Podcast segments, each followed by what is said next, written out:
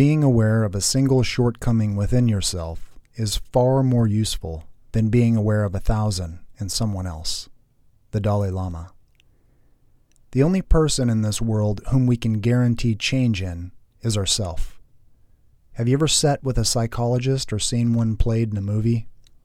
Then maybe you've noticed their chief tool for therapy. It's the question. Why is this? To unearth realizations about self. Human psychology is such that self realization is the real catalyst to change. So, a therapist who wants to help her patient asks questions that may lead to realizations.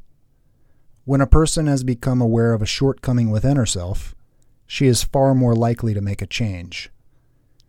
Conversely, if someone tells her she is wrong and needs to change, the human tendency to become defensive and retaliate kicks in. This is how we know one's quality of life is, to a large extent, an inside job.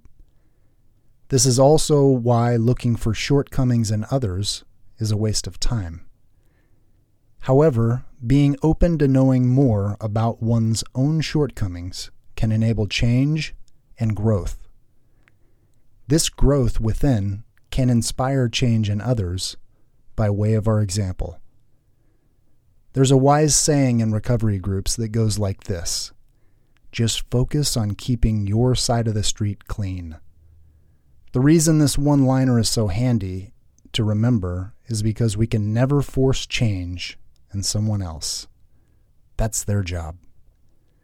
This is why being aware of a single shortcoming within yourself is far more useful than being aware of a thousand in someone else.